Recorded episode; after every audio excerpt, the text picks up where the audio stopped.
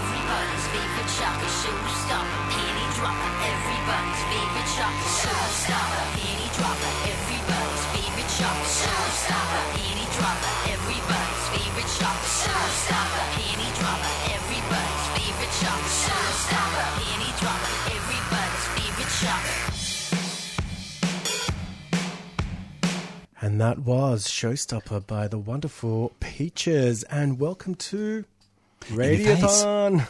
I'm so excited. We've got a thousand bucks to raise, Envy. yeah, we've got this. I hope so. Hey, look, it's on Radiothon. I think it's really important to acknowledge, as it always is, Indigenous elders past, present and emerging. Of course, here at 3CR, where we're raising money today, we have to acknowledge that we broadcast on the stolen lands of the Kulin Nation and that sovereignty was never ceded in this country. Envy, we have some great guests. I am so excited because with Radiothon, what we're talking about here is giving voice to people who are usually silenced or marginalized in the mainstream media. And uh, we have four wonderful guests. You have the list there, but we have uh, Jane Green from the Vixen Collective speaking to us in a moment. Later on, we've got Nic Holas, HIV activist and advocate, Chris Lemoh, who is a HIV activist and academic. And later on, we have Nicole Lee, who is a disability rights and violence against women advocate. So, these have been past guests, which we've been very privileged to have on our show, and we're going to see what their update in their lives are. Just titans of queer activism on the line. We have sex work law reform activist Jane Green from the Vixen Collective. Jane, how are you on this Radiothon day here at 3CR? I am good. Busy as always, but good. Tell us about how the campaign for sex work law reform in Victoria is going. What's the latest news? Hectic as always. We've actually been up to a lot more than even I realised. I updated our calendar of what we've been doing this year just a couple of days ago, and it made me feel better about just how tired I was, to be honest, because we'd done uh, even a lot more than I thought we got through over the last couple of months. We've been out, we spoke at a panel for IDAHOBIT talking about reclaiming pride, about the commercialisation and pinkwashing of pride and issues that affect not just sex workers but trans folk and queer people of colour. And I know that it's, it's something that I think I've spoken um, on in your face about before. There are issues that come up every year for our community about our participation in Pride when there are other groups and organisations in that space that not only don't have a great history with the LGBTIQA plus community, um, but have an active and ongoing presence of opposing the rights of sex workers who have such an intersection with LGBTIQ plus community. So that's an ongoing concern and makes us continually reflect on our presence in that space. So it was really good not only to talk about that in a public forum, but also to talk to other marginalised communities that face a lot of similar issues in that space. Of course, last time we spoke, you highlighted that Vixen Collective doesn't get any government funding at all. And of course, there is no funded peer support for sex workers in Victoria, which is outrageous considering, you know, back in the day it was the first place possibly in the world to fund it. What's your message to, uh, to Health Minister Jenny Mikakos about this? If she was listening, what would you like her to, to hear? Well, we'd very much like for her to listen, and historically, a big part of the problem has been that Jenny Mikakos has refused to engage with our community, and that's an ongoing problem for sex workers, is that people don't listen directly to them. But the message is, in her new portfolio as Health Minister, she should be supporting the national HIV strategies, which highlight the need for peer organisations to be supported, that's part of the national strategies, and for the full decriminalisation of sex work to be supported, which is also part of the national strategies. And if she, as Health Minister, is not clearly supporting the national HIV and STI strategies, then that's a massive problem and she should be called to account for that. What about Jill Hennessy? I know that during the state election campaign last year, when she was the health minister, she made a commitment to meet with Vixen Collective. Now, of course, that meeting is just as important because, of course, she's the Attorney General whose portfolio would preside over getting through any legislation to decriminalise sex work in Victoria. What would you say to Jill if she was listening? Well, yeah, I'd reiterate that we're looking forward to her making good on that commitment. I think we'll be hoping that Parliament sitting in August would be an optimal time for that to happen. So, look, we'll certainly be pressing for that to occur. We were out on International Sex Worker Rights Day rallying at State Parliament here in Melbourne, again, making loud and clear those messages. And so we certainly hope that people have heard that. There was also highlighting at that event a need for solidarity among marginalised communities to raise each other's voices. And certainly, key amongst those messages from the speakers that we had, who were all uh, local Victorian sex workers, was the need for solidarity with Aboriginal and Torres Strait Islander people, with migrants and the issues that migrants face across Australia, and with trans folk. And so I think there's a really strong dialogue around solidarity at the moment. Jane, can we expect some activities from sex workers outside Parliament House, pressuring the state government to legislate for law reform of sex work in Victoria and full decriminalisation?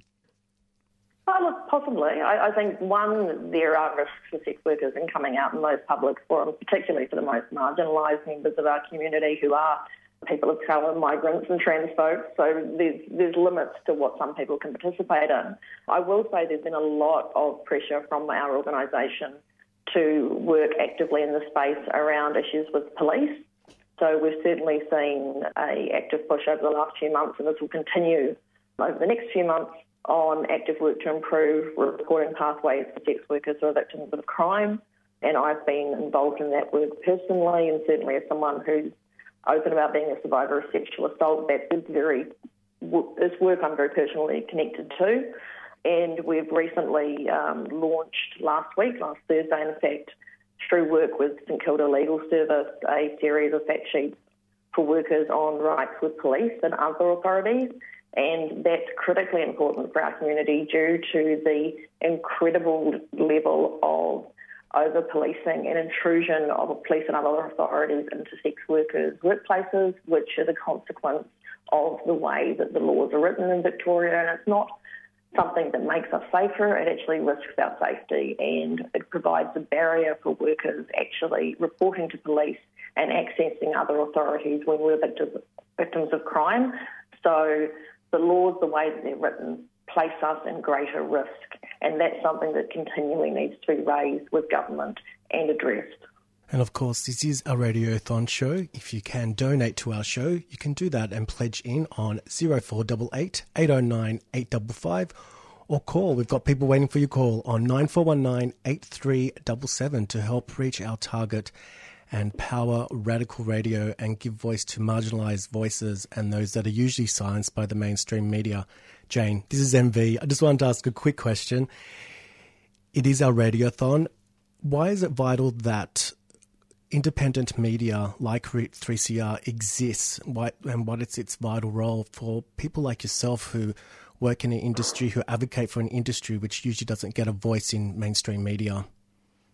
Oh, it's, it's profoundly important to, to sex workers, but to marginalised communities across the board because independent media provides a space where our voices can be heard and we're so often completely shut out of mainstream media or mainstream media or and mainstream media are representing us in ways that reproduce stigma uh, and contribute to discrimination against us. Uh, it's just essential. Jane Green, it's always great to chat with you on 3CR. We must have another chat when it's not Radiothon, but we really appreciate your support and telling people why they should ring 9419 8377 and donate to In Your Face. And thank you so much. Thank you for having me. Thanks, Jane. Cheers. The wonderful Jane Green there from the Vixen Collective. It's uh, almost a quarter past four. You're on In Your Face on 3CR with James and MV. Yes, and I just want to say a quick thank you to some of the people that have Please. donated and pledged so far. We are very fortunate, and I won't read everybody out in one go, but here it is in backwards order. A big thank you to David Vajabedian, Brendan Bonsack, Jackie Brown. Is that your Jackie Brown? My Jackie Brown, former presenter of this show, amazing person. Fantastic. And we've got Jade Chanel's as well and Tamara Coles. Wow. So that's just a, a few of our wonderful donators. Thank you for supporting In Your Face, but it ultimately supporting 3CR and independent media. Um, we really appreciate all your support and your love. And it's pretty incredible. I feel and it's pretty more chuffed. important than ever, you know, after the AFP raiding the ABC, where, you know, it feels like a noose is, is tightening around the necks of outspoken journalism in this country. And that really demonstrates the need for a free, independent, outspoken media that's not going to be intimidated. And that certainly is 3CR. We're not beholden to corporations like so much of the mainstream media is, but it means we run off the smell of an oily rag. And it means that we need your financial support. So if you can donate anything, 9419 8377. All right, we'll play a couple announcements and we'll be right back. I have this theory that like people of color are queered by default. 3CR, radio that's independent, progressive, and making a difference. Hi, I'm Maurice, And I'm Mario, and we're Chronically Chronically, Chilled, a program that aims to provide a platform to those living with chronic and invisible illness, as well as exploring topics that impact on our daily lives. Listen to Chronically Chilled the first Wednesday of every month at 6 pm.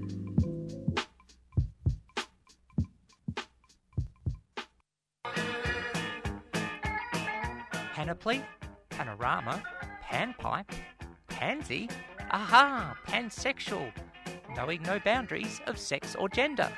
Sound interesting? Then join Sally on Sundays at noon for Out of the Pan. All those gender questions making you think too hard? Whether it's transgender, bisexual, polyamorous, or beyond, we'll throw those questions into the pan and cook up the answers for you. So go on, push that gender envelope only on 3CR 855 AM digital and 3cr.org.au.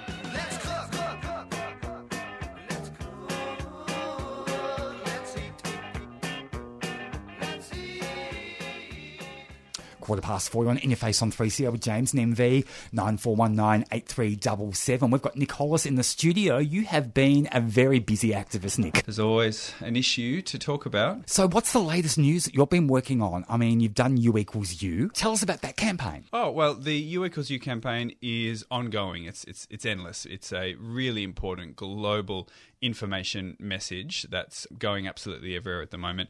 The good news is people might not know. Anyone living with HIV who's able to access medication can go on to get what's known as an undetectable viral load. That's the first U, and that means that their HIV is untransmittable. That's the second U. So U equals U stands for undetectable equals untransmittable. It is the extremely good news story that people living with HIV pose zero risk to their sexual partners and they can conceive children without passing on HIV or going through the process of sperm washing. Which is massive and uh, has huge implications for future law reform as well. When do you think the law in Victoria is going to catch up with the with the science? We're pretty good here in Victoria, I have to say. We're very fortunate in that we have, uh, you know, a, a, a, very progressive government when it comes to HIV. Uh, not in terms of everything, but absolutely in terms of HIV. And we are doubly fortunate that the current Attorney General here in Victoria, Jill Hennessy, is the former Health Minister. And she was really fantastic around HIV and particularly U equals U. They were the first state government, I think, anywhere in the world, certainly in Australia, who signed on to the U equals U consensus statement. And currently, they are the only state in Australia that signed on to the U equals U message. So we're in a pretty good place here in Victoria. In relation to HIV criminalisation and the law and discrimination, there's always more work that can be done, but we are seeing a decrease in cases or instances of HIV criminalisation here in Victoria, which is a good news story as well. But we must always remain vigilant because those laws just shouldn't be on the books. Tell us about this consensus statement. The yeah, the U equals U consensus statement is uh, the work done by a international body called the Prevention Access Campaign. They're they're based out of New York City. Really, it's just information. The exciting thing about the U equals U campaign, if you want to call it that, is that really it's just information, but it's information that has to get into the brains of firstly people living with HIV. So when we talk about U equals U, when we talk about living with HIV in 2019, we've got to make a fair bit of space for people living with HIV to actually believe the science around U equals U and modern HIV. It's all well and good to tell people living with HIV that when they take their medication and they get an undetectable viral load, they pose zero risk. But you know, you, you don't even have to have been living with HIV for a long time to struggle with that concept that you are actually uninfectious. It's a big deal for a lot of people letting go of that fear. And then you've got the whole other problem of how you convince people, you know, quote unquote, at risk of HIV, our potential partners, the people we are asking to love us and trust us. You know, and there's a lot that has to be done there. We're doing great work targeting, I think, the gay community, particularly the gay and bi community here in you know Fitzroy in in the bubble. It's getting better and better. We're seeing more HIV negative gay and bi men, including trans men, go on PrEP, believe the U equals U message. But it's a big country out there. And if we look where HIV rates are going up, it's not amongst gay and bi men. It's in rural and regional Australia with First Nations communities. It's heterosexual people, especially those going on uh, overseas trips or coming back from abroad. And it is in overseas born gay and bi men. So, international students, for example, here in Melbourne, they all need the message. And the messages we've been putting out there for 30 plus years have been largely driven towards gay and bi men. So now we've got to work even harder to reach these communities that are a little bit harder for us to reach. And I guess the message changes according to which community you're trying to reach as well. Hugely, absolutely. And and it's not it's certainly not a single message for all those communities. And then even within within those non dominant groups, you know, how you literally communicate in language to you know, uh, Vietnamese international students versus mainland China versus Thai versus Indian, etc. Like those things require actual translations, like let alone culturally appropriate messaging. It needs to be done in language at scale and then you've got a whole bunch of other issues with those other communities I'm talking about. You know, obviously the the health gap and health literacy and access and trust for uh, Indigenous people around this country. There is a very valid reason why those communities uh, have concerns about you know white uh, health practitioners and politicians wandering into their communities and telling them uh, health messaging. Uh, that you know, the message of trust there needs to really come from within the community, and then the broader problem of uh, what do you do with you know just mainstream heterosexual Australian HIV rates because the government cannot afford to, unfortunately, put every single sexually active heterosexual person on PrEP. It's just not going to work that way. So how you finesse and target that message without creating a kind of widespread panic is a tricky question. Thankfully, we've got phenomenal advocates in all of those space doing that work. You know, I'm a uh, white, cisgendered, queer man living with HIV.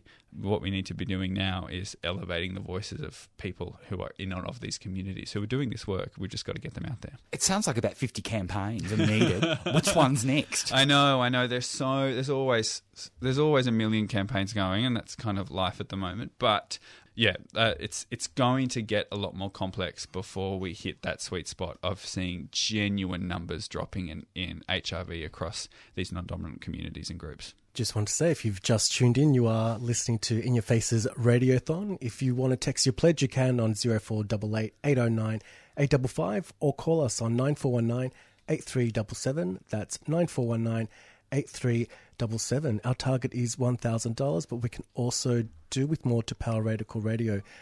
I do want to ask Nic a thing. Is I that- was just going to say one thing though. Paul Kidd has donated one hundred dollars. Thank you, Paul Kidd. Oh, Thanks, Paul Kidd, if you're listening, you virtue signaler. I'm gonna, I'm gonna, I'm gonna have to match that.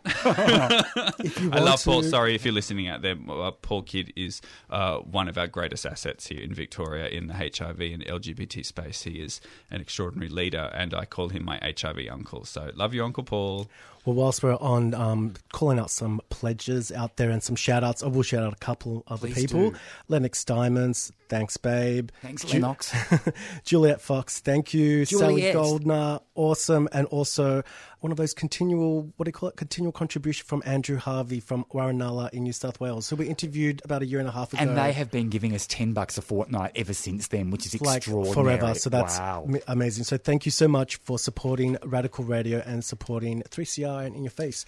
Nic, you were on the drum media, ABC, and you were talking about toxic masculinity. Can you unpack mm. that a little bit more? I mean, it seemed like the other panelists were cis white people, yes? But you were on the panel as a cis white queer male and speaking about your experiences about toxic masculinity and you're growing up. Can you flesh out a bit more? Sure, absolutely. I mean, that was a, um, I think that was a really interesting uh, opportunity jumping on the drum and talking about maleness in Australia, masculinity and toxic masculinity. I was absolutely uh, invited on to give a, a more of a queer perspective. Everyone else on the panel, apart from uh, Jane Caro, uh, were men. And I think that was a that's a very intentional focus, and anyone who works in uh, trying to limit the, the horrific impact of men's fam- uh, men's violence and family violence will know, unfortunately, that uh, men listen to men when it comes to these kind of stories um, and experiences. Uh, I wish it wasn't the case, but that's what the evidence shows us. So when you put when you get men to talk about violence in that way, it does help shift the conversation. I think that was the ABC's intention with that. It was uh, the experience being on was was absolutely fantastic. Interestingly, was the first time I think I've ever experienced a sustained kind of um, blowback online for some of the comments that I made, and it revealed to me just how uh, fractured and poisonous and toxic men's attachment to their to their masculinity and how threatened so many men feel by being asked to examine their privilege as men and, and the impact that toxic masculinity has uh, on all of us. There is such a, a you know fingernail digging into the flesh resistance to talking about this and acknowledging stuff. What did people say?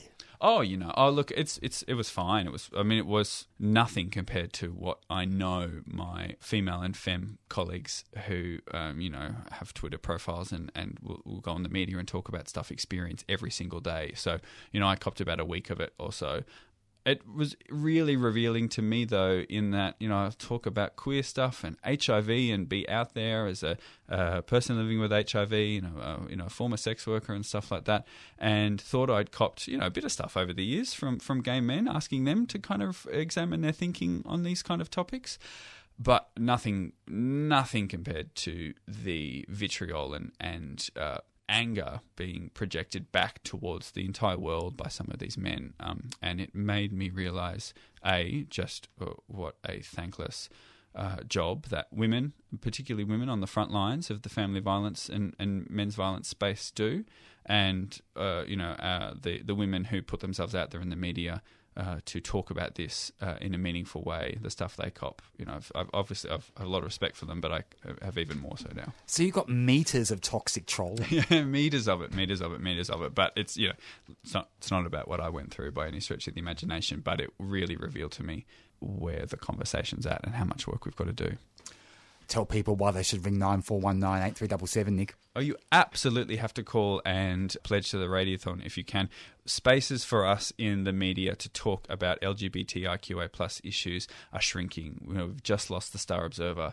We're, we're losing more and more of the spaces where we can speak about this stuff in a way that reflects back our community's experience. So much of the media is talking about queer issues now, which is fantastic, but every conversation feels like it's the first conversation. Every newspaper article has to explain to the broader audience, you know, what what the community is going through. And spaces like this are so important because we don't have to do the introductory stuff. We can really deep dive into the issues, and these spaces are getting less and less available to us. So it's so important. So please call, pledge, be like Paul Kidd.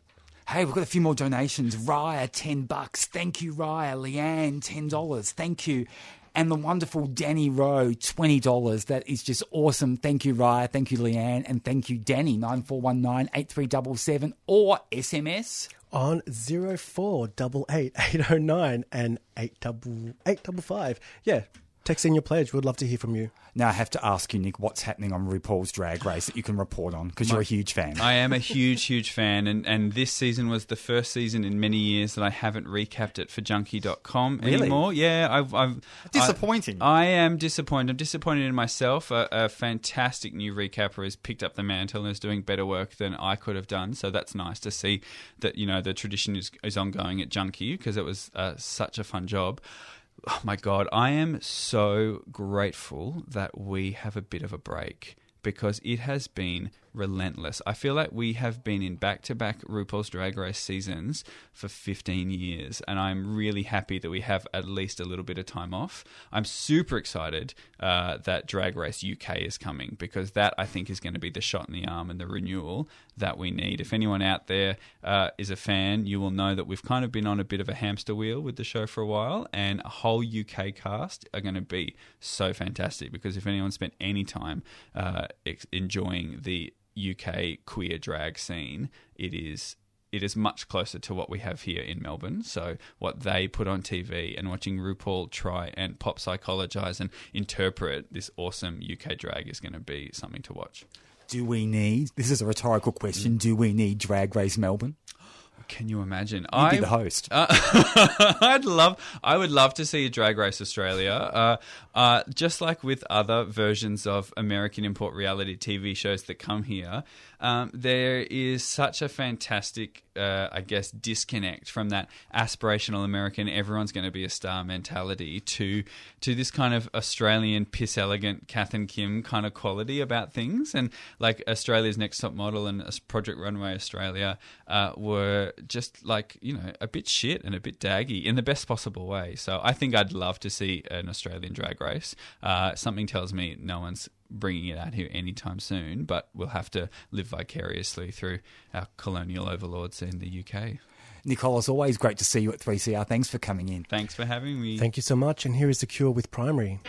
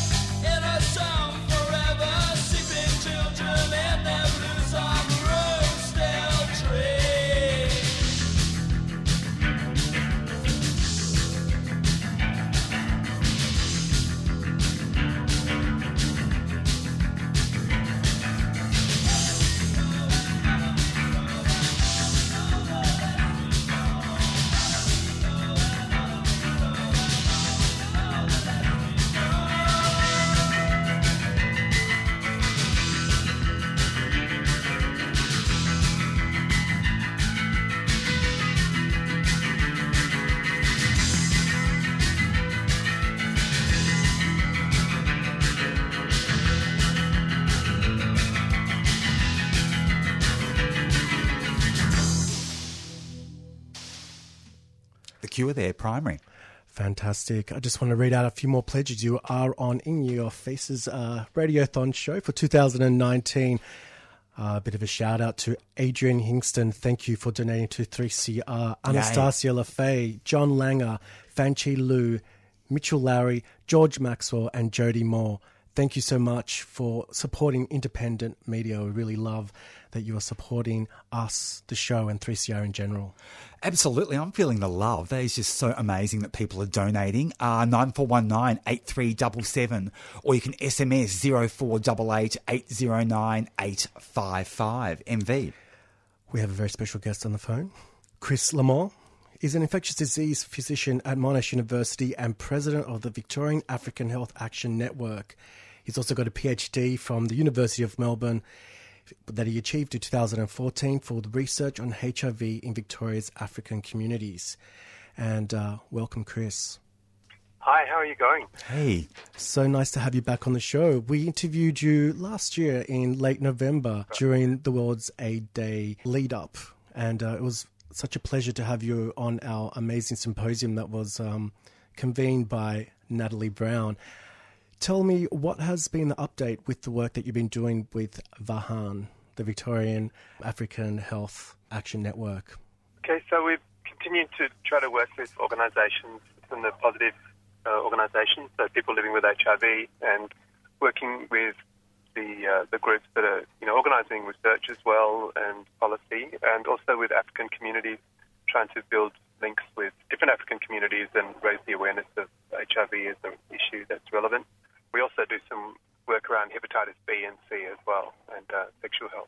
Chris, I was just going to ask, it's James here. What are some of the ways, techniques that you develop messages that are appropriate for African communities about HIV prevention? And it must be challenging because, of course, African communities aren't homogeneous groups. That's exactly right. It's very, it is mainly about talking and listening and finding out what people's experience already is. So a lot of people actually have got knowledge, either personal experience or they've been working in HIV or the health sector in Africa and elsewhere before they came to Australia. So yeah, there's a lot of people who some of some of them work in health related areas here. So there might be doctors or nurses or researchers here or working in aged care. But they might be doing something completely unrelated, but previously have worked as doctors or nurses or in health promotion in the refugee camps or in the countries that they've uh, you know were born in, grew up in. Can, um, Chris, this is MV again. Can can you sort of unpack the ideas and notions about you know stigma and the isolation of people that experience and are living with HIV, especially in African communities? So it is still quite stigmatised, and there's a bit of a disconnect between the people who came to Australia years ago and have kind of been living in Australia for for many years in a place where there's not much HIV and it's not very visible in Australian media. From countries where they, it was quite common where they came from and it was plastered like billboards and there were people talking about it all the time. And it's really interesting because some people came before there was treatment available in African countries. And so their experience is really quite bad because they saw people got sick and died and were avoided by you know those around them for fear of contagion and all sorts of things. And then there's not really any message in Australia to counter that that speaks to people who are not, you know, white and, and male, because most of the, the billboards you see around town or messages in bus stops and things like that don't really speak to, you know, people outside that demographic. So if you've got that experience, it's really vivid, and you come here and there's nothing to counteract it, then that stays. And so there are people who have been here for many years who have got uh, ideas about HIV that are, you know, more from the, you know, 1980s and 1990s. And then you've got people who have come much more recently who have got experience of what it's like to be in a place where treatment is available and people are living well and looking well and, you know, just taking medication, but, you know, like any other chronic condition.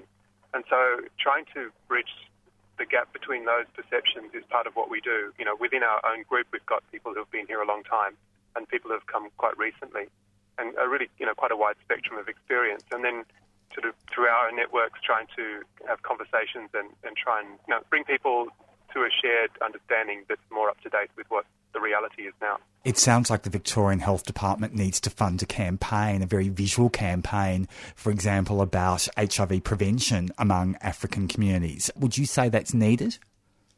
Oh, absolutely, yeah. And I think it's it's partly it's the numbers of people that are affected is quite small. So I mean, I guess if you're a, a government and you go with the numbers, it's very easy to miss small groups, and especially if it's small groups who are not homogenous. So if you've got people that are you know quite literate in you know and, and fluent in English, and then you've got people who speak completely different languages, and then having those people in the same room, you need someone to interpret and so on. So I can see the complexity of it, but at the same time, I don't think it's good to neglect people just because there are not many of them who are affected, because everybody contributes to society and everybody, you know, is part of it. So I think there does need to be more attention than there has been. Yeah.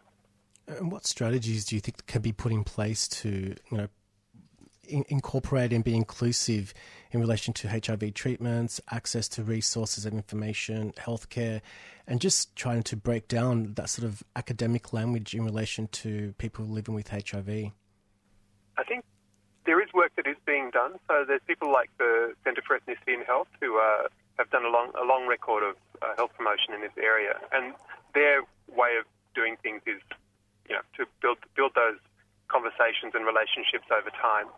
But you know, they're a small group and they can only do so much. There are other groups like the, the Positive Women, so the support and advocacy group for women living with HIV. They're making a conscious effort to be more culturally inclusive and to get African and other women to be more involved in their activities. And Living Positive Victoria trying consciously to be much more, you know, reach out much more beyond the, you know, the easy inner city demographic, which has been the mainstay of their work so far. So everybody is doing their bit, and it's really just keeping those conversations going and uh, building over time. What hasn't happened, I think, is there hasn't been a lot of involvement from non-HIV focused organisations who have to do with African communities. So there are a number of you know ethnic associations, and there are other groups who are you know include a lot of African people, but health is not usually a major focus, and when it is, it's usually to do with mental health or substance use and things like that that affect much more, you know, higher numbers of people. And so, trying to get people to be more to put HIV on the same page and start talking about that. I mean, that's that's part of what we're trying to do. Of course, it is our radiothon. And the theme this year for 3CR is to power radical radio and to give voices to marginalised folk, people that are usually silenced by the mainstream media, that's the type of people that we have on this program and all over 3CR. For you, why do you think it's important that we have independent media so that we can have a more equitable media landscape? Oh, I think it's so important to, to give voice to people who, who would otherwise be drowned out in the white noise. It's just having a, a diverse media is crucial because otherwise those conversations just don't happen. And so organisations like 3CR, where can give a voice and, and a critical voice to stories which would otherwise basically run over a whole bunch of people's lives. At least it, it's good to have someone sort of shouting from underneath the, wheel, underneath the wheels and say, look, it doesn't have to be like this. So, look, I really, really appreciate 3CR and other independent radio and independent media. It's such an important role. And we really appreciate you joining us as well, Chris. It's it's such a treat, and I know you're at home and you're you know attending to your domesticities at the moment. So we really appreciate the time that you've taken to speak with us, to speak about the update on your work. Just to wrap it up, where can people find more information about the stuff that you do? So there's a, a website, it's vahan.com.au, V-A-H-A-N.com.au, or you can just Google it. And uh, I'm also, you can find me at Monash Health as well, where I work. Just wanted to draw people's attention. There's an event happening at the Multicultural Hub on Thursday, the 20th of June, 4:30 p.m., which is called MCAN Forum Access for All, which is um, looking at on World Refugee Day, broadening access to HIV treatment for everybody, not just people who have Medicare. So that's something where people, if you're interested in equity of you know, access to treatment and support for people with HIV, that's something that would be an interesting debate there. Absolutely, and it ties into that theme of governments have to look after the forgotten people or the people who yeah. don't have access to the entitlements that other people take for granted to maintain their health. Yeah, such an important part because if people get forgotten, you know, they don't disappear. Just, life is just a lot harder than it needs to be. Chris, thank you so much for joining us, for including us in your conversation, and for helping us to power radical radio with your amazing commentary and news have a wonderful evening, and uh, I, we look forward to speaking with you really soon. Thanks very much, James and MV, and good luck with everything, and all power to you. Thank you so much. Thanks, Chris. And that was Chris Lemoh from Chris Lemoh, rather, a physician at Monash Health and president of the Victorian African Health Action Network, and also PhD for his research in HIV in Victoria's African communities. 9419 8377. It's Radiothon. We're in your face. And should we read out some more supporters? Because we have a few more. Do you have a list there, or do I have the list? You've got the list. I've got the list. Look, I have to do all the talking. All right, here we go. We've got Carla Perry. We've got William Pitt. We've got Anya Saravat. Thanks, Anya. Gilda. Gilda Tra. Oh, Gilda. Gilda is a professor at Burnet Institute who talked to us about the so-called HIV cure and has this Correct. amazing scientific knowledge. Thanks, Gilda. that was Gilda Tachedjian. And also we've got Miss Alison Thorne of Thorne Harbour Health. Thank you so much, Alison. Thanks, Alison. We've also got Andy Wallace, Kelly Whitworth, and we've also got $50 from two anonymous people as well. So thank you so much Love you, for supporting. Yeah, love you, Anon. Thank you for supporting independent media. We are so appreciative. Do you reckon we should do a song?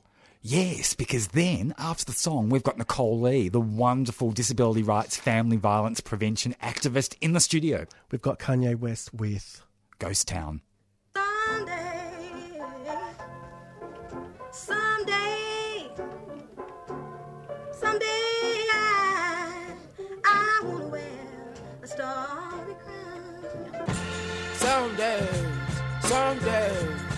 Someday, I wanna lay down like God did on Sunday. Sunday, Sundays, I remember three songs. Sundays, that way, yeah, way, way, that day. Mm-hmm. Uh, someday, I tell everybody someday. I wanna hit the red dot and everybody someday. Oh, smoke marijuana. Never, never, never, never do what I wanna. I've been trying to make you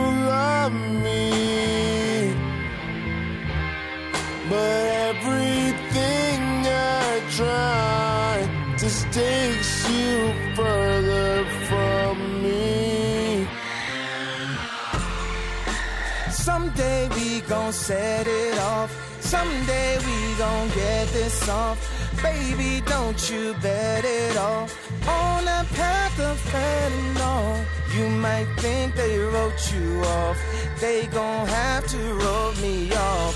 Someday the drama be gone and they'll.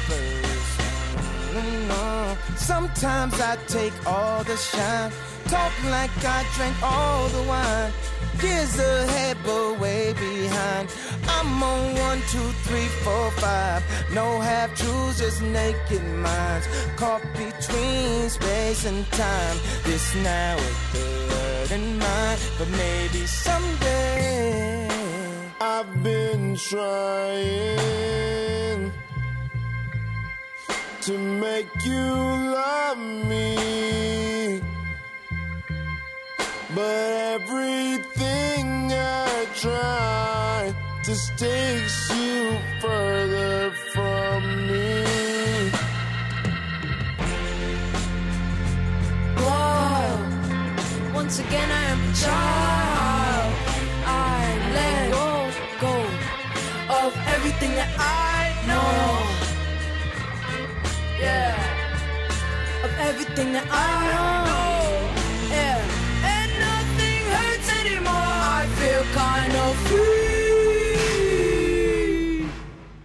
Still the kids we used to be.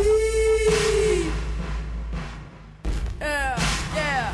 I put my hand on a stove to see if I still bleed. Yeah, and nothing hurts anymore. I feel kind of free. We're still the kids we used to be.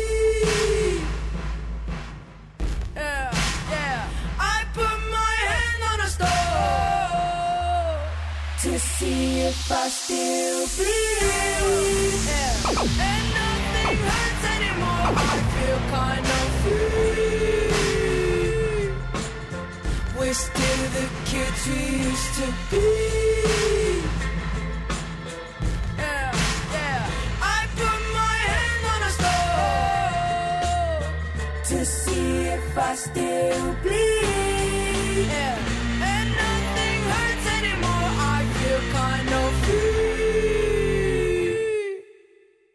We're still the kids we used to be. Yeah, yeah. I put my hand on a stove to see if I still bleed. Yeah, and nothing hurts anymore. I feel kind of free. Kanye West there, Ghost Town. It is nine minutes to five. You're on In Your Face on 3CR with James and MV. And we're joined, of course, by Nicole Lee. And we've got some donations, MV. We've got some donations as well. This is um, amazing. Belinda Walsh, um, Lennox's mum, by the way, um, has pledged hundred dollars. Oh my God. um, ten bucks. Uh, my friend SJ, Naveen Abdulati, who's been a guest on this show. Thanks, Naveen, and good friend Diane Voinescu. Uh, thank you so much for supporting independent media. And there's more. Deidre Williams, thank you. Sky Wilkins, William Ainger, who was on the show from the wonderful Mode Black, Clary Brown, and Zero Scar of Crucible Tattoo. They've all donated In Your Face. We need your support. We're on air for another eight minutes. That number 94198377. And we have Nicole Lee, who is a survivor of, of sexual assault and is also an advocate for disability rights and the prevention of family violence. Your focus is with violence perpetrated against all women, including those with disabilities. Yeah. And you were on our show at the end of November last year. Yes, I was. When we're in the midst of the 16 days of activism, which was such a timely. Um, timely position to speak about the advocacy work that you do. Yeah. Tell us what you've been up to recently. Oh my goodness, everything and anything at the moment I've Tell been us up about to. all of it. Uh, well, I've been on the drum three times now, which is pretty huge in, in when you think about inclusion for people with a disability. So to be brought into sort of such a big media space is a huge step. Pardon the, the, word step. So a huge uh, movement forwards, I guess, for the disability community and for myself, my own advocacy and, and the message that I bring around the anti-violence and, and violence against women uh, message as somebody with a lived experience being brought in there as, as an actual expert commentator on the debate rather than just being, uh, I guess, sidelined to the side as just being a victim over there that uh, isn't capable of, of speaking out and speaking confidently on the topics. And it's interesting when people use the term victim and there's also versus survivor, you know, because it, it does place empowerment on you Mm. when you speak of yourself as a survivor of assault and violence.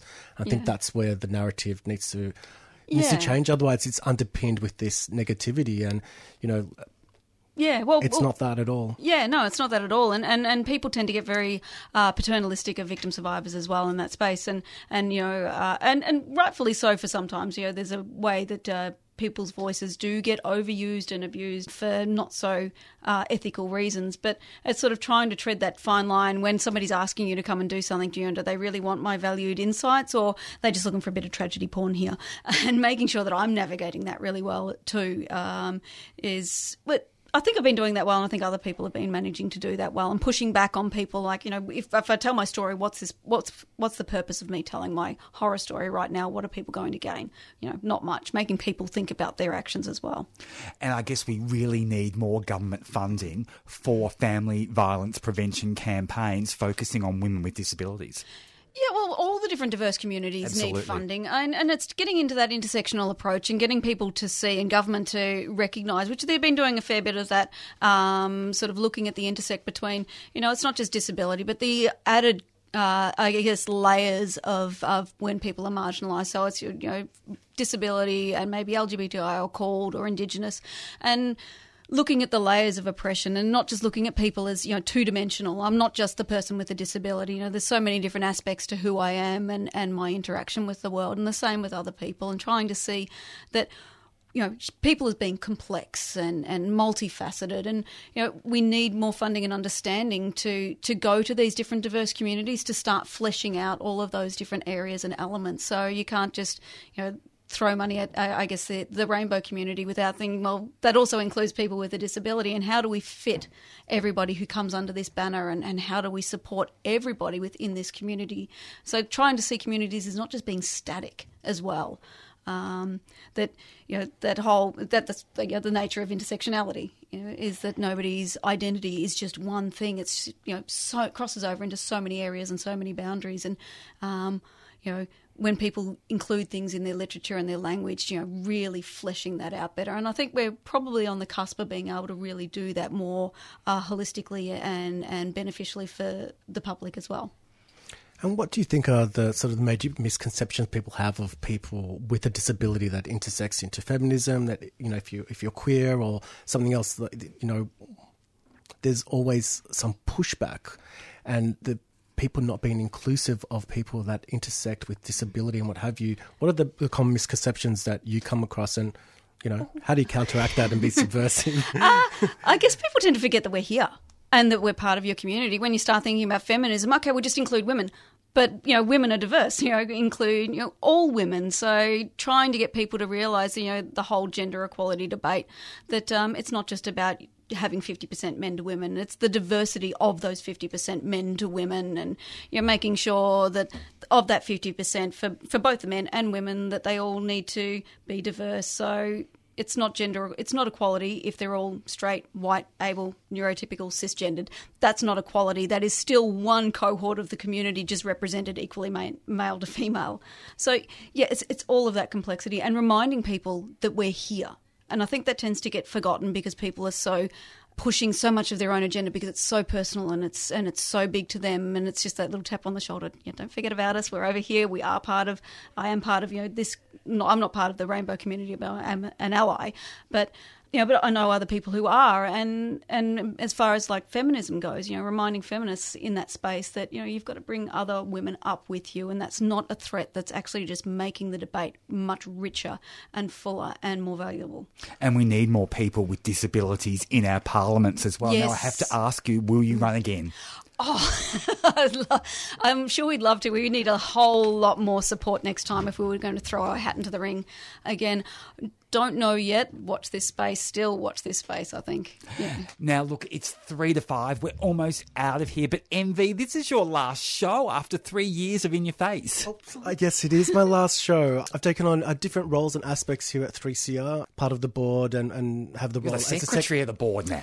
secretary. I know, and so that's a, a larger role. So Wow. I'm just stepping back so I can concentrate on the more executive role. Here, I've been on the board of 3CR and the committee of management, but.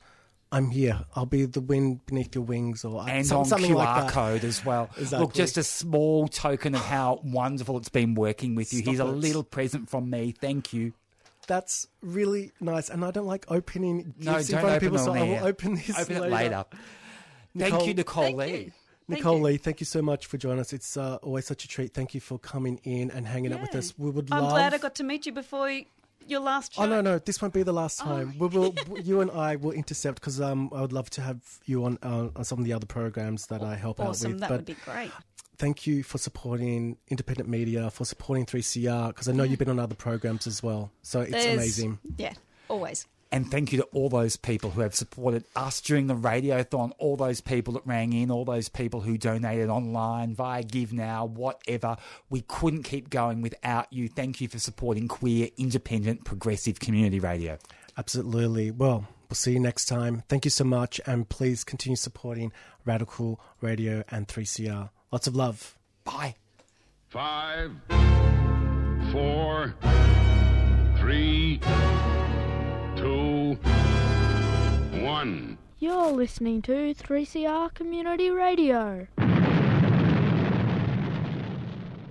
You've been listening to a 3CR podcast produced in the studios of independent community radio station 3CR in Melbourne, Australia.